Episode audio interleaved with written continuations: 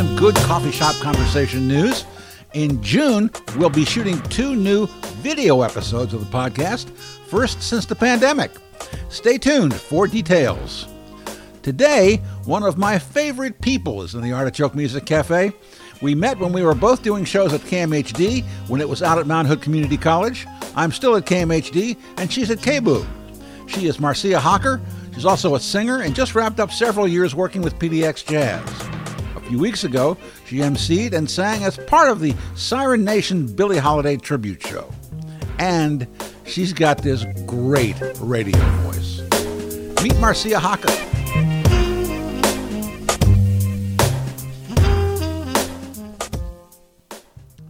Marcia, I have to say we have been sitting here talking. I hate that because you know, I whenever I hear uh, whenever I hear a podcast and somebody says that, I'm going like, well, I wish I could have heard that, and uh, and I wish you could have heard that too, but you didn't.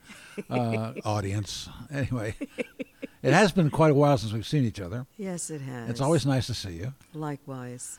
Um, the, I think the last time was when we were testifying before the board at Mount Hood Community College Amen, brother. to stop them from doing something really stupid Yeah. and taking back the KMHD license. And that's where we first met at KMHD. Exactly. Yeah. I was there when you came on board. Yeah. Yeah. yeah. And I was the um, the liaison between 63 volunteers, of which I think maybe six or seven were women. Right. And uh, I was the voice for the volunteers.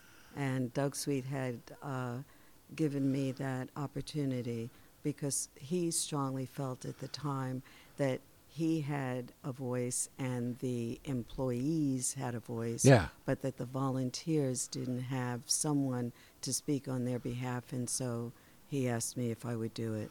Right. And I ventured. It got wild there. Yeah, it did. It did. Um, now, were you there when, after Doug left and no one was running the place? I was.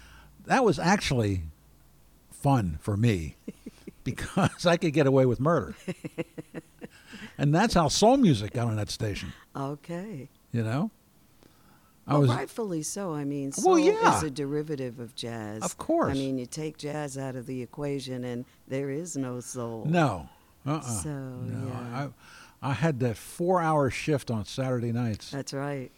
and the second the second two hours I turned into a bar for the Yeah, That's right. Like that's right. And I would think it was like uh uh Joe the bartender from Yeah, Jackie yeah, Gleason. yeah. That's what it reminded me of, which is a fond memory actually. Yeah, yeah, really, it was fun.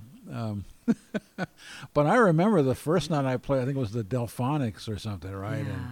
I started getting phone calls, and you would have thought I had murdered Jesus Christ. I'm telling you, Oh goodness. like I stood there with a gun in my hand.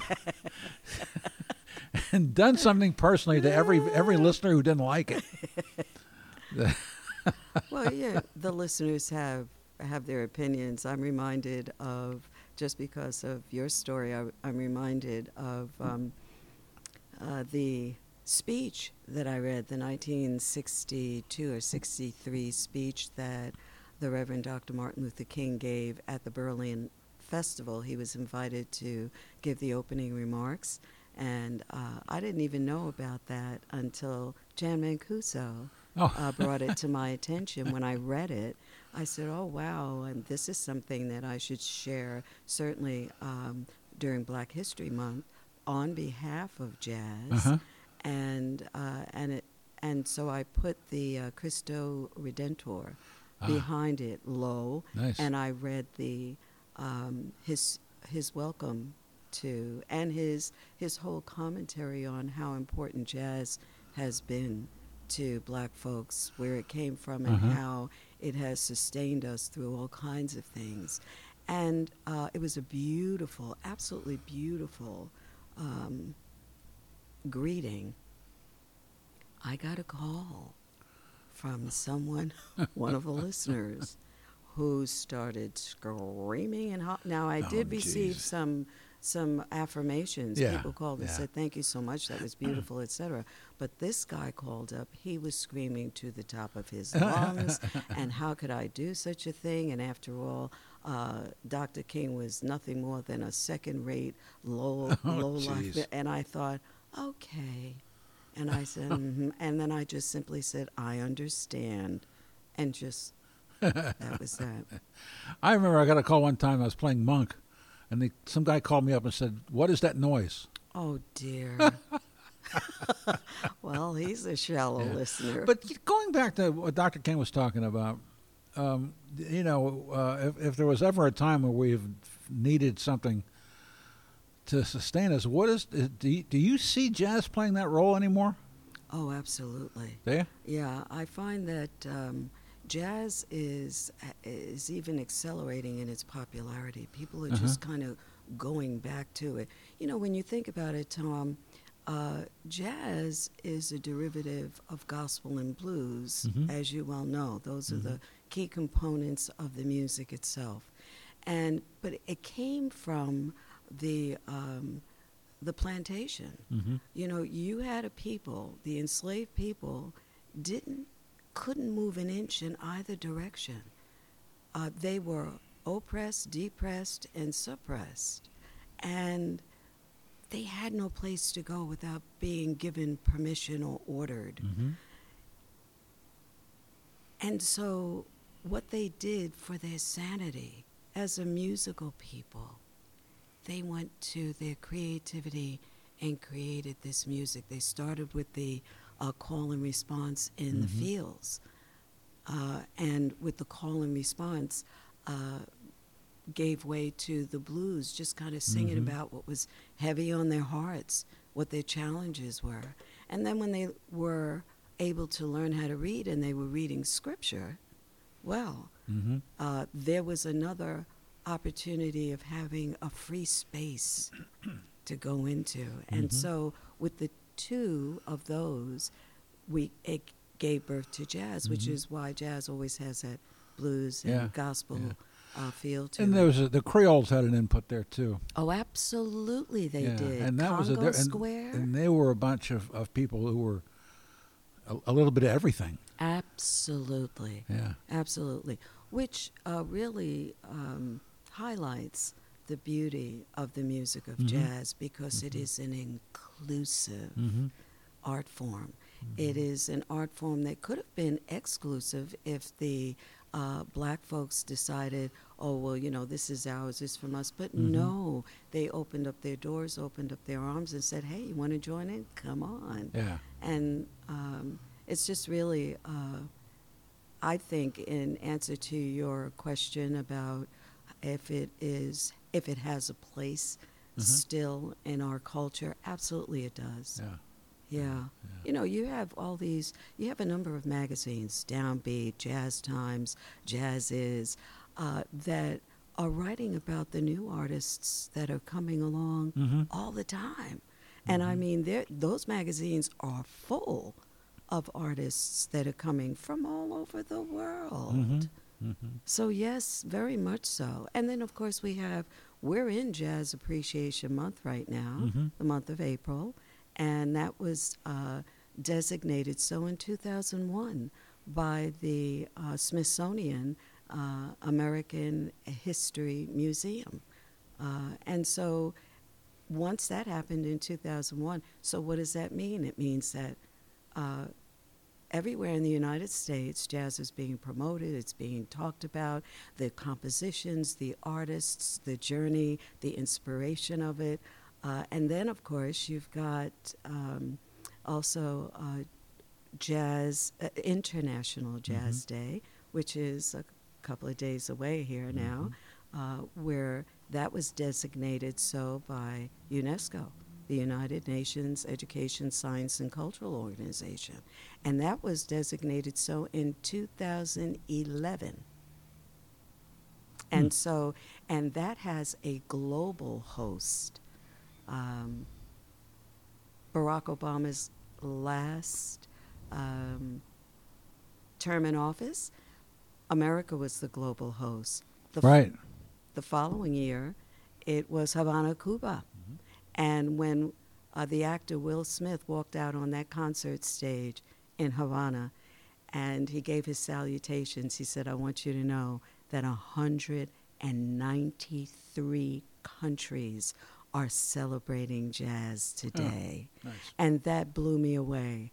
And I went and I started searching 193 countries. I mean, really? Sure enough, in alphabetical order, countries that you it would never even occur to you that they like jazz, but they were having festivals and conversations and concerts, etc. 193. That says a lot. Mm-hmm. And no other genre that has come out of America Mm-hmm. is celebrated the way jazz is because uh, globally its global embrace is because of the uh, they see it as the music of freedom the music of Mhm. dignity creativity inclusiveness and it has a great deal of respect hmm Also, the, the whole concept of jazz without boundaries now has really taken hold. I mean, it's uh, there. there- That's. I mean, it's it's always been, but I think that uh, when the Art Ensemble of Chicago started saying, "We're playing music from ancient to the future," remember that was in their little. That was that was part of their motto. yeah. Uh, and uh, uh, I, that seems to be uh, what's happening, and that's why, you know, you can have a variety of music and still fall under jazz, absolutely. Even if you don't want to call it jazz, and a lot of people don't. Right. Because it's like it's like people who are not baseball fans, you know, they don't want to they don't want to talk about baseball because it's not cool, you know. But uh, and I think there's this, this jazz is, is somewhat like that, but then you find people you know playing a stuff that's like jazz, hmm hmm Exactly. you know. You know, I'm reminded of the other aspect of its uh, inclusivity is around social issues and political issues. Uh-huh. Jazz has always taken that on, and uh, we still have artists today. Uh, Clifton Anderson, who's a trombonist out of Harlem, uh, just came out with a new release. And the name of his CD is uh, Been Down This Road Before Uh-huh. and uh, you have Danny Glover and Kareem Abdul-Jabbar that Mhm. are doing the spoken word on that recording, uh, the title cut, Yeah. and uh, and then I think about uh, Tony Bennett and his um, inclusiveness in terms of our uh, current artists, Yeah. where he started duetting and doing recordings with them. But Tony Bennett goes way back uh, in San Francisco when he and his friend uh, they were in the military and they came home on leave Uh-huh. and they went to uh, uh, a bar in San Francisco and um, they ordered and Tony's drink came and his black friend's drink did not. So they're Uh-huh. waiting and waiting and it didn't. And Tony said, you know, hey, well, you know, where's where's my friend's drink? And the bartender said, we don't serve his kind in here. and Tony and walked out. you know, uh, you've got, of course, Frank Sinatra, who uh,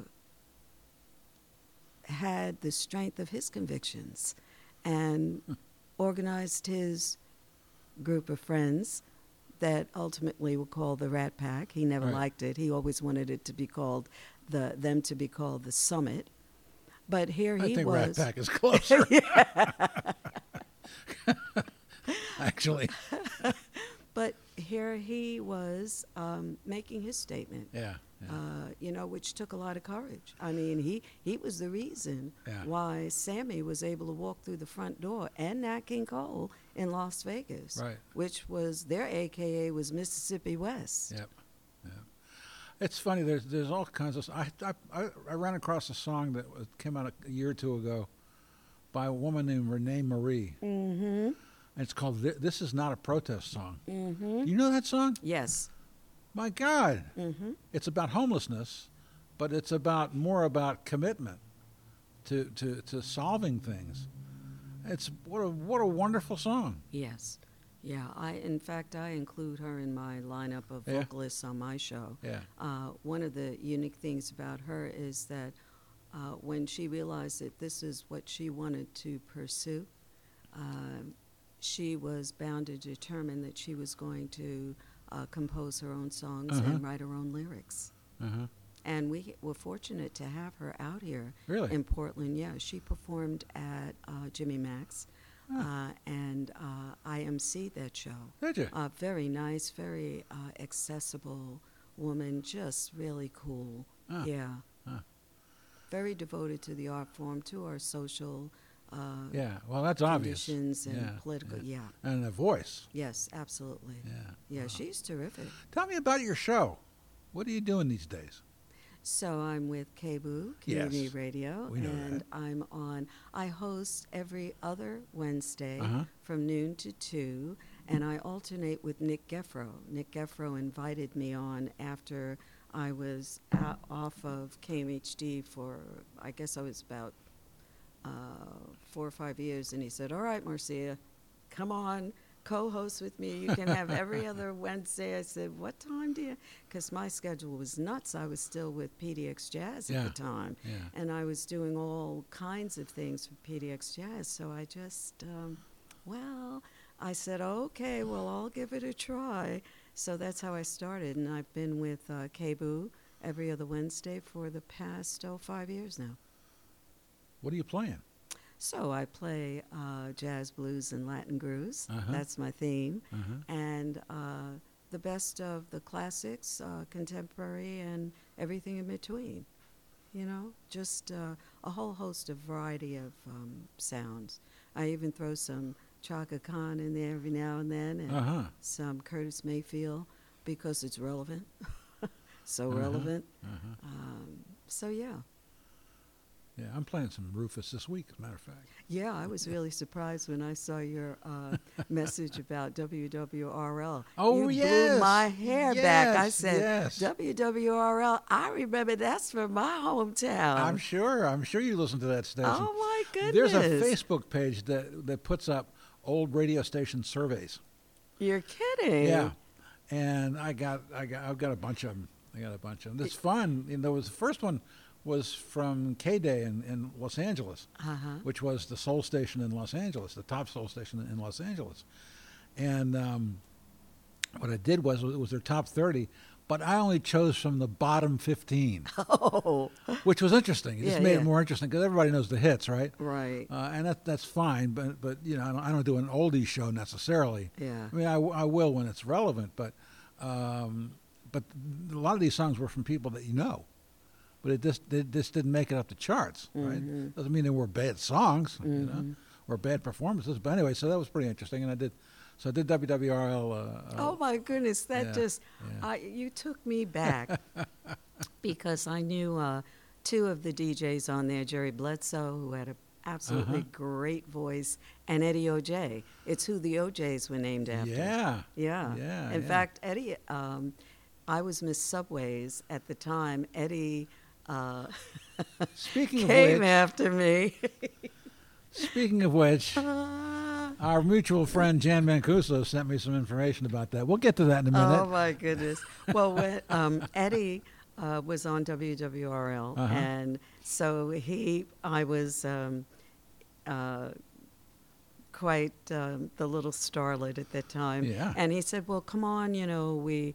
You know, he would mention me on the ra- on WWRL on his morning show, Uh-huh. and he would invite me to different things, uh, music events Uh-huh. and, and what have you. And so I got to know Eddie, and uh, that was really cool. Yeah, he was a character.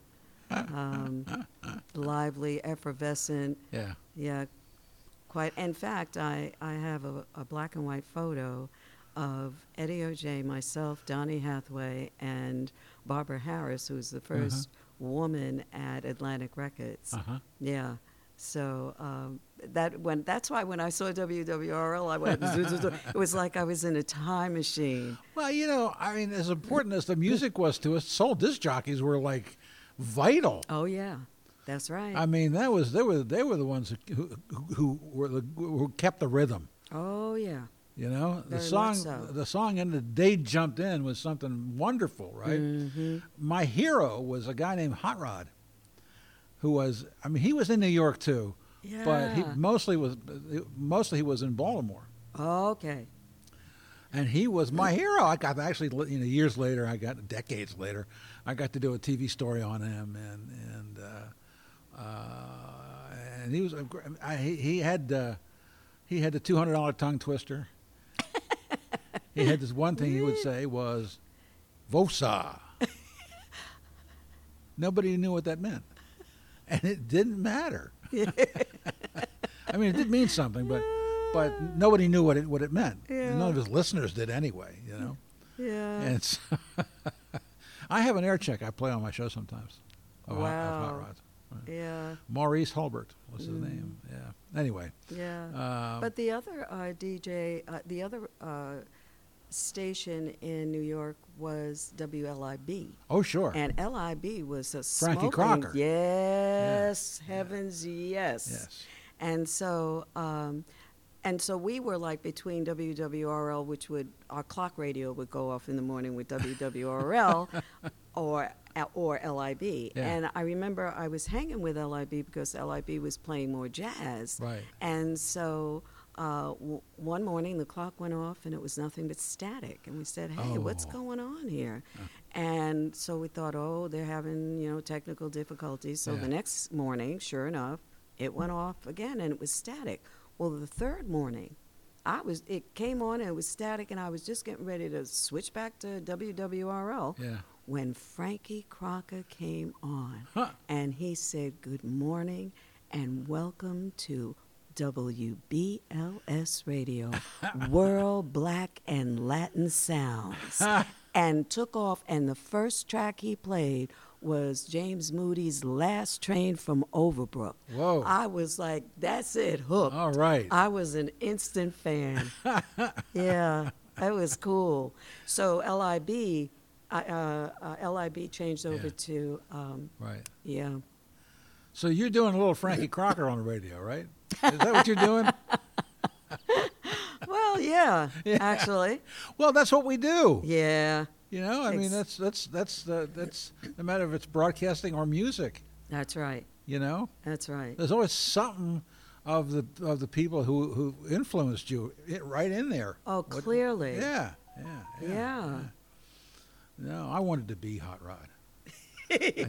Well, I wanted to be all the bassmen in the doo-wop groups Yeah, too. you that's know, right. That's what, that's what boys wanted, you know, hmm mostly. Either the bassman or the high tenor.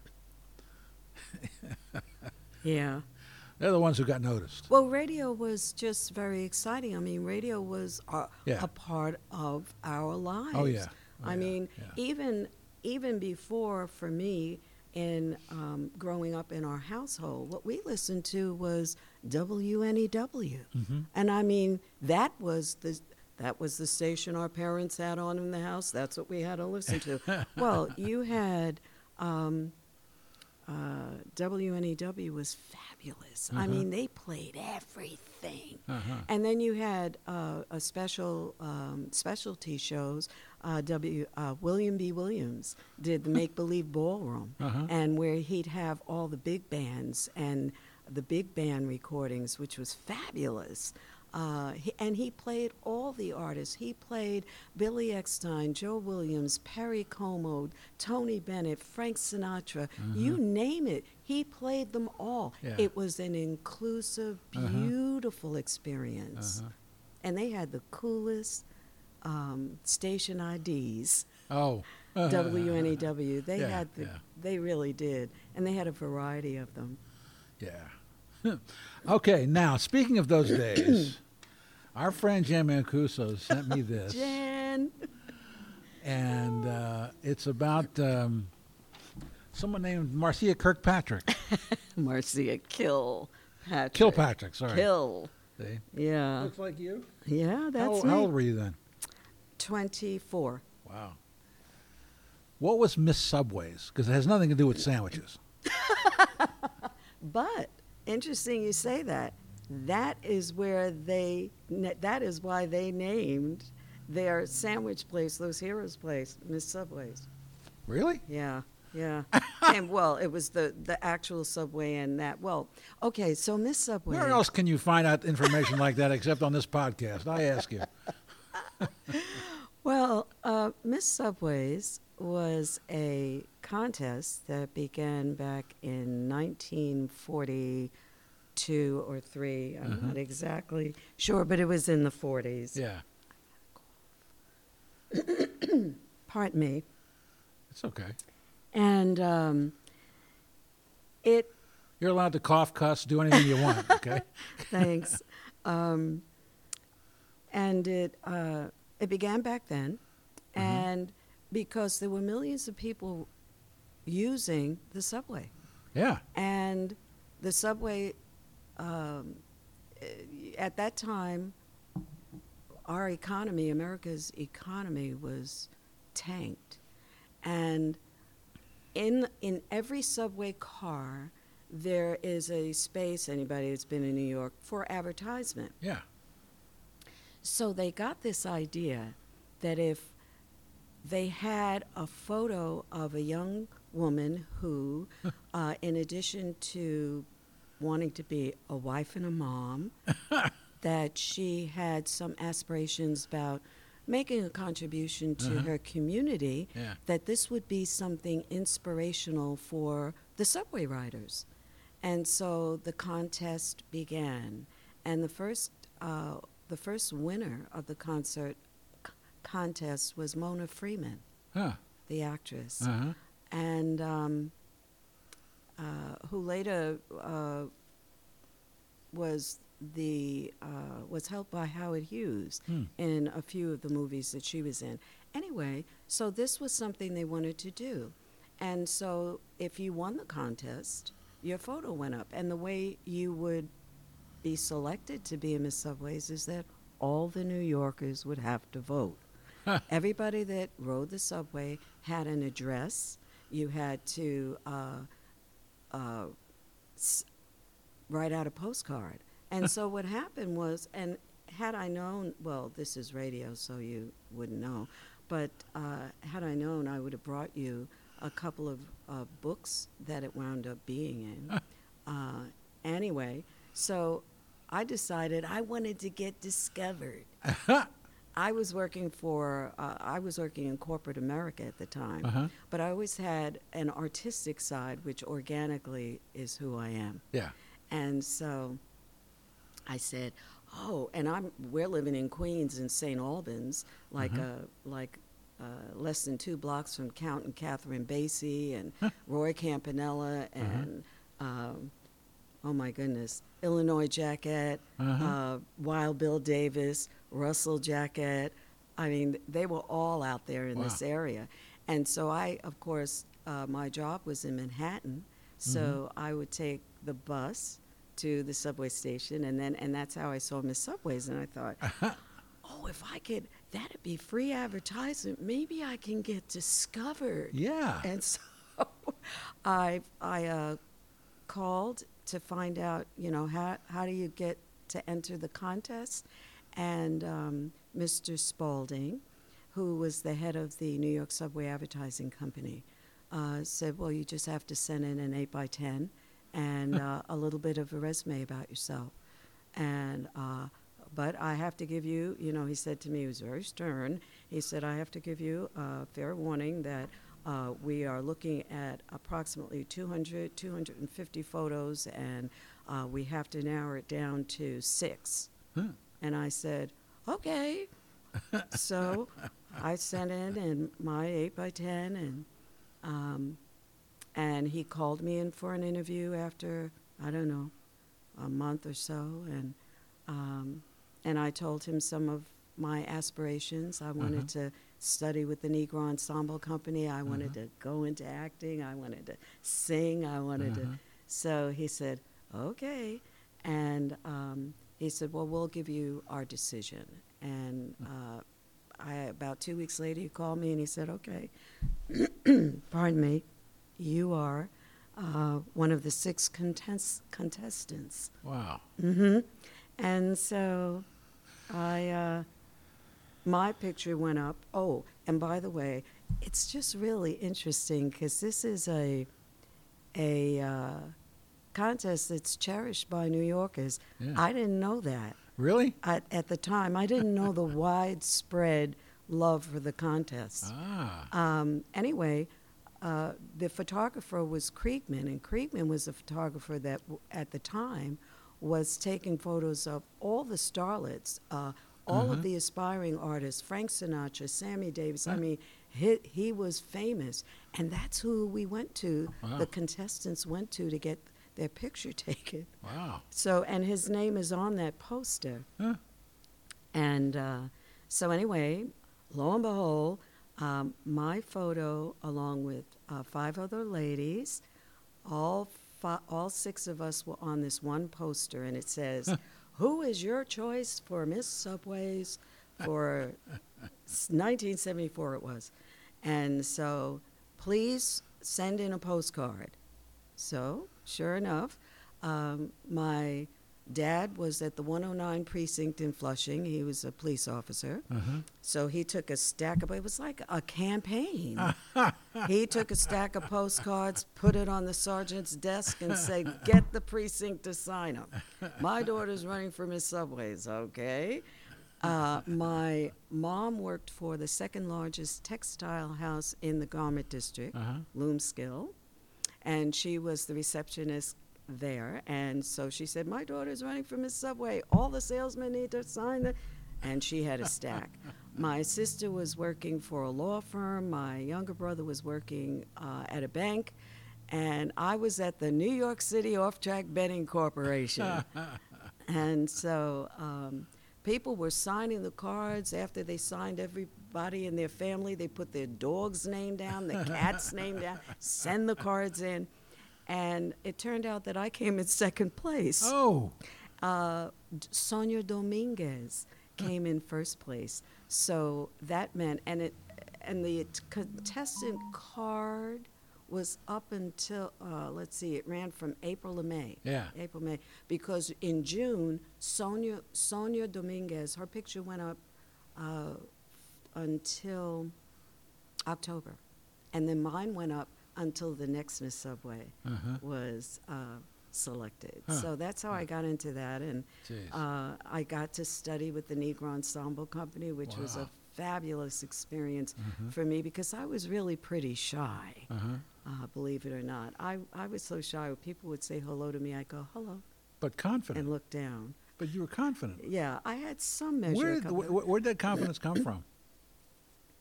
I don't, you know, uh, I think probably my uh, dad and my Uh-huh. mom, uh, who would say, "Come sing for us." I was like Uh-huh.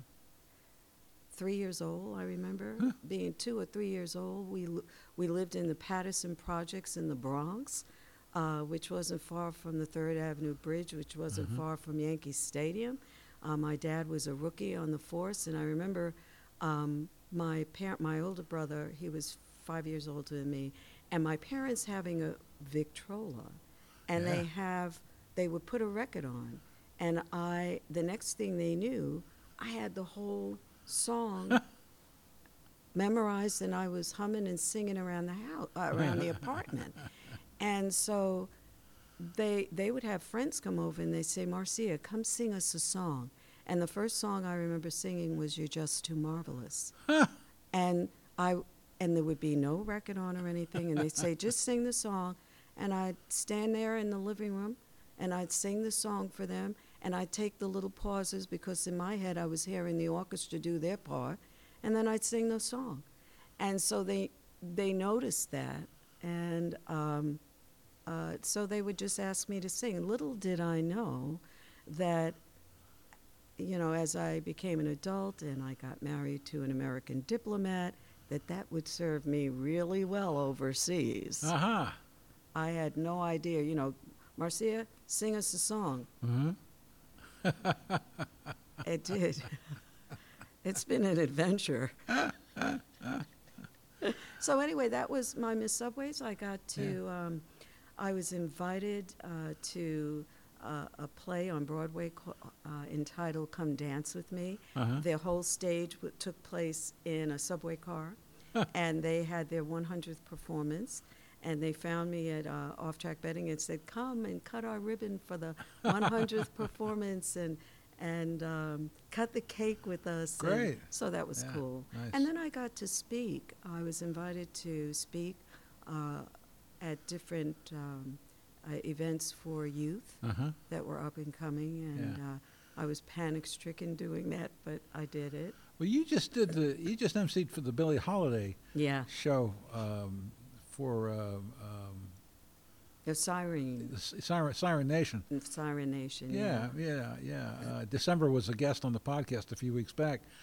And did you get to talk about Billie Holiday or uh, at all? Yes, in fact, I did the research, and I uh, everything, uh, all of the historical pieces in between the Mhm. artists Mhm. were um, Ah. were the was the information that I provided What were you looking for to, to communicate about Billie? about her artistry mainly. Yeah.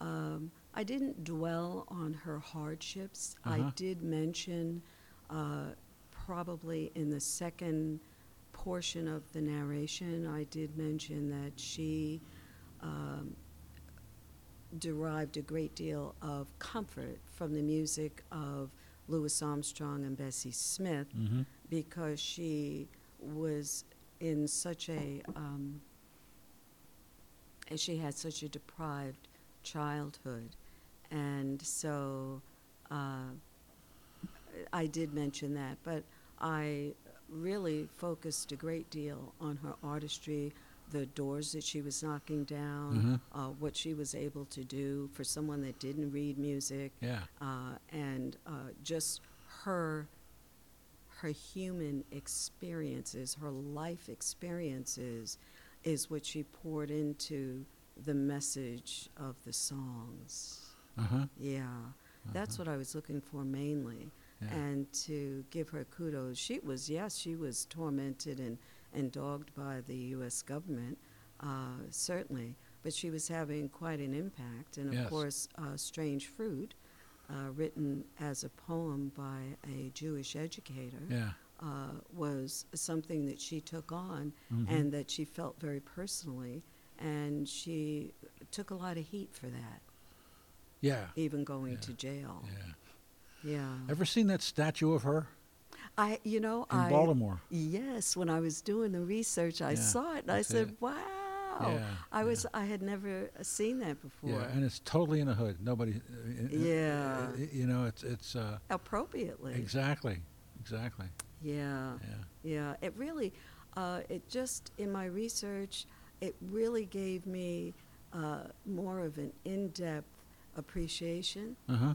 Uh, and it was really heartrending, Yeah, her, yeah. her journey.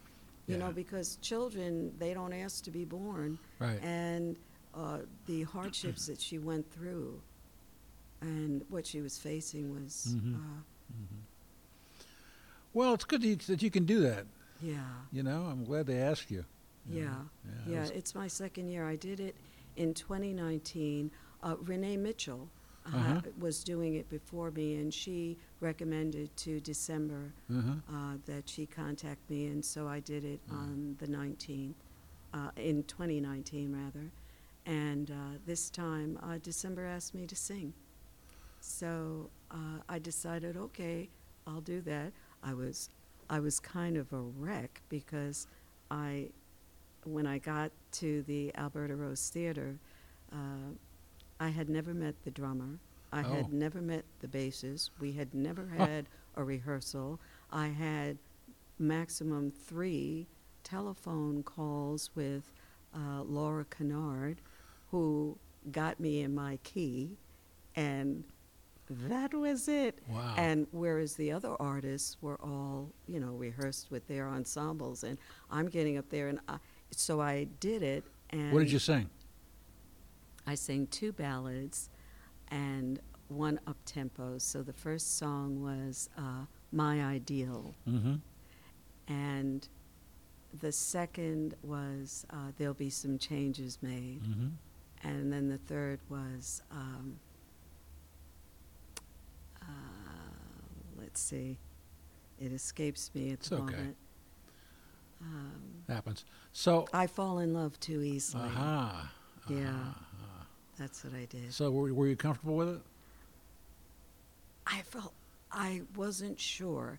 And, you know, when when the taping was finished, the bass player, bless his heart, said, um, "Well, that was a good rehearsal," because we had never met, and I was like, know, "Oh." sometimes rehearsals are, are better, actually. you know? Well, I said it is jazz after all, and it is improv, and so Yeah. I did a jam session. yeah, yeah. Well, really, So, really. Yeah, so I I was kind of sweating it. Uh, I Uh-huh. I was looking more forward to my narration than I was to the singing, but when I saw the singing, I said, "Okay, I didn't embarrass myself." so I was like, "Phew." Well, okay. I know that you're not with the the uh, PDX Jazz anymore, and we don't have to go into that. But uh, you were there for a long time. What did you do? What did you do for them? Well, uh, when they drafted me onto the board uh, after the at the close of the very first meeting, uh, Don Lucoff said to me, "Marcia, you're going to be the head of education." I said, "I am." He said, "Yes." I said, "Well, what does that entail?" Yeah. He says, "Well, we have a um, a, a program, an hour-long program that uh, we ta- that goes around to the schools." I said, "Okay." So I learned about that, and it was with a live ensemble, uh, a sextet, uh, with a live narration, and um, it it goes through the history of Mhm. jazz. I've seen it. Okay. Yeah. And so uh, I wound up uh, performing in it. Uh, I was asked by the pianist at the time, uh, Marcus Reynolds, to Mhm. participate.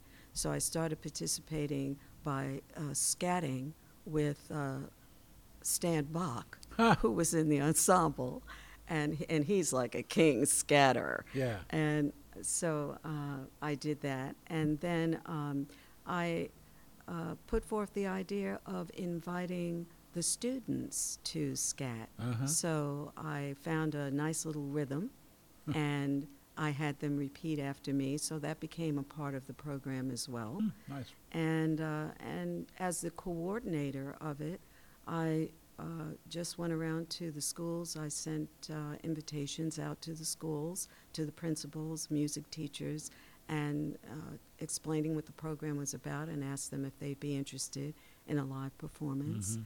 And the ensemble we had was really beautiful because, I mean, jazz musicians by nature, they're night folks. Mhm. Uh, and here they were getting up really early Yeah. To give performances at 9.30 in the morning Mhm. or 11 o'clock you know some some of the performances were in the afternoon so that's one of the things i did uh, and i attended um, many of the meetings around town making connections with the portland art museum um, and a host of other uh, RACC and uh, representatives in the community from uh, the schools who were very focused on bringing more and more uh, music and art into the schools. Yeah. So I was meeting all over town Yeah. in multiple meetings, going to various performances that were provided for students at Mhm. the uh, Schnitz, Schnitzer, and um, just a whole host of things, promoting it Yeah. in every way I could. So that was one thing I did. Uh, I was there, one of their go-to MCs, Right. uh, and uh, I usually wrote what I spoke about on stage because a lot of times the information that was submitted to the MCs, some oftentimes the written word is not easy for the spoken word, so I'd have to rearrange I've things. run across that many, many, Many many, many, many times. Mhm. so, uh, s- so I did that as well. And uh, one of the things that they said when I was drafted onto the board was they made it crystal clear that we were to be ambassadors Yeah. and that we were to go around and show up in the community. And so, you know, it was pretty much like when I was with KMHD. Yeah. If I showed up somewhere, then people said, oh, KMHD is in the house. Right. Well, when I showed up somewhere for PDX Jazz, it was PDX Jazz is in the house. Yeah. And I worked on um, quite a number of uh, connections with uh, organizations in the community, and particularly the black community, because Yeah. we wanted the black community to come out to these uh, performances. Uh-huh. And uh, so I made uh, a fair amount of inroads there, which uh, I was very happy to do and very proud to do.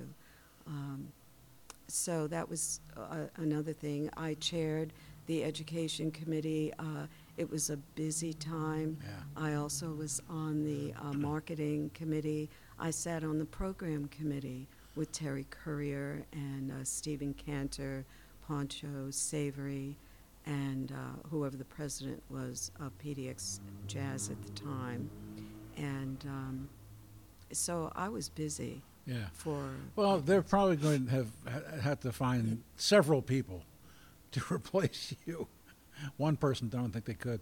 I know you don't want to get into why why you're not there, and that's okay. But uh, it's a shame. It's, it's, I mean, it's too bad. I'm sure that you know. I'm sure that you're missed. Thank you. Yeah. I yeah. appreciate that. Yeah. Well, you never know what's next. Never. Oh. yeah. I mean, if you were to tell me that I was going to be emceeing a, a Billie Holiday tribute that is now in its 15th year, of Yeah. course, what they missed a year because of COVID, Right. uh, and uh, not only emceeing it, but then performing in it, I would have said, You're kidding. Right. yeah. Right. So it's nice to be able to be asked to do some things. Yeah. When we lost um, our dear beloved Commissioner Nick Fish, Uh huh. um, I was uh, invited uh, by Nick himself. He, Uh-huh. On his deathbed, he told his wife he wanted, uh, the only music he wanted was for me to sing and for Darrell Grant to accompany me. Nice. And so it took place at Portland State University. Uh-huh. And uh, I, you know, it was, I was a mess for two weeks because we were really close. George was his public advocate Yeah. um, for what was supposed to be a year. It wound up being six and a half years. Huh. Um, and uh, Nick was it, he was a New Yorker, and so Right. we really bonded. Uh huh. And so, uh, and he even came out to PDX uh, to uh, KMHD Uh-huh. when I was uh, we were pitching for membership, Uh-huh. and he's he I remember him calling me saying Marcia. And I had met him like maybe six or so months before. He says, Marcia, hi, it's Nick Fish. I said, Hi, Nick. And he said, I'm on my way. Where? Here. I'm on my way out there to help you pitch. And he stayed with me for two hours.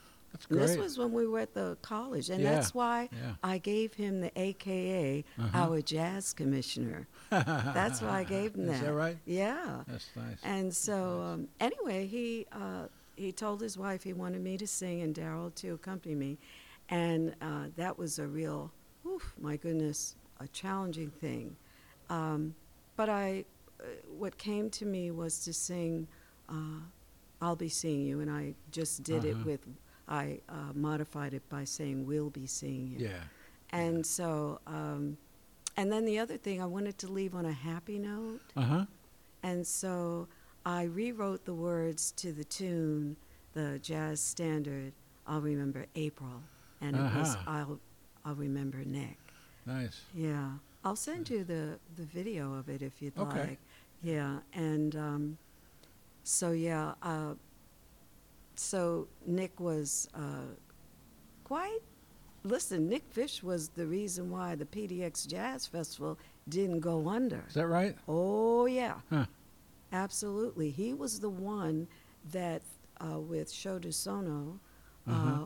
said, Oh my goodness. He called me in his office. He said, What's going on with PDX Jazz? This was like 2008 9. We were, Oh, yeah. KMHD was still at the college. Yeah. And yeah. it was faltering. It was Right. the 60th anniversary of Blue Note, I think, at Right. the time. Right. And um, he said, "What's going on? We can't let this happen. Tell me what you know. I'll I'll get my colleagues together. Bless his precious heart." And Huh. he did. Yeah. And it was because of his effort with uh, Mr. Dozono that we got Alaska Airlines. Mm-hmm. That was Nick Fish. Wow. Yeah. Well, I know that uh, whatever you do next you'll, is something to look forward to. Thank you. And uh, thanks for coming in today. Thanks for your time. It's been lovely. Thank you, and, uh, Tom. uh, Good to see you. Thank you for thinking of me. Yeah. Thank you for asking me. And like we always say at the end of these things, that's entertainment.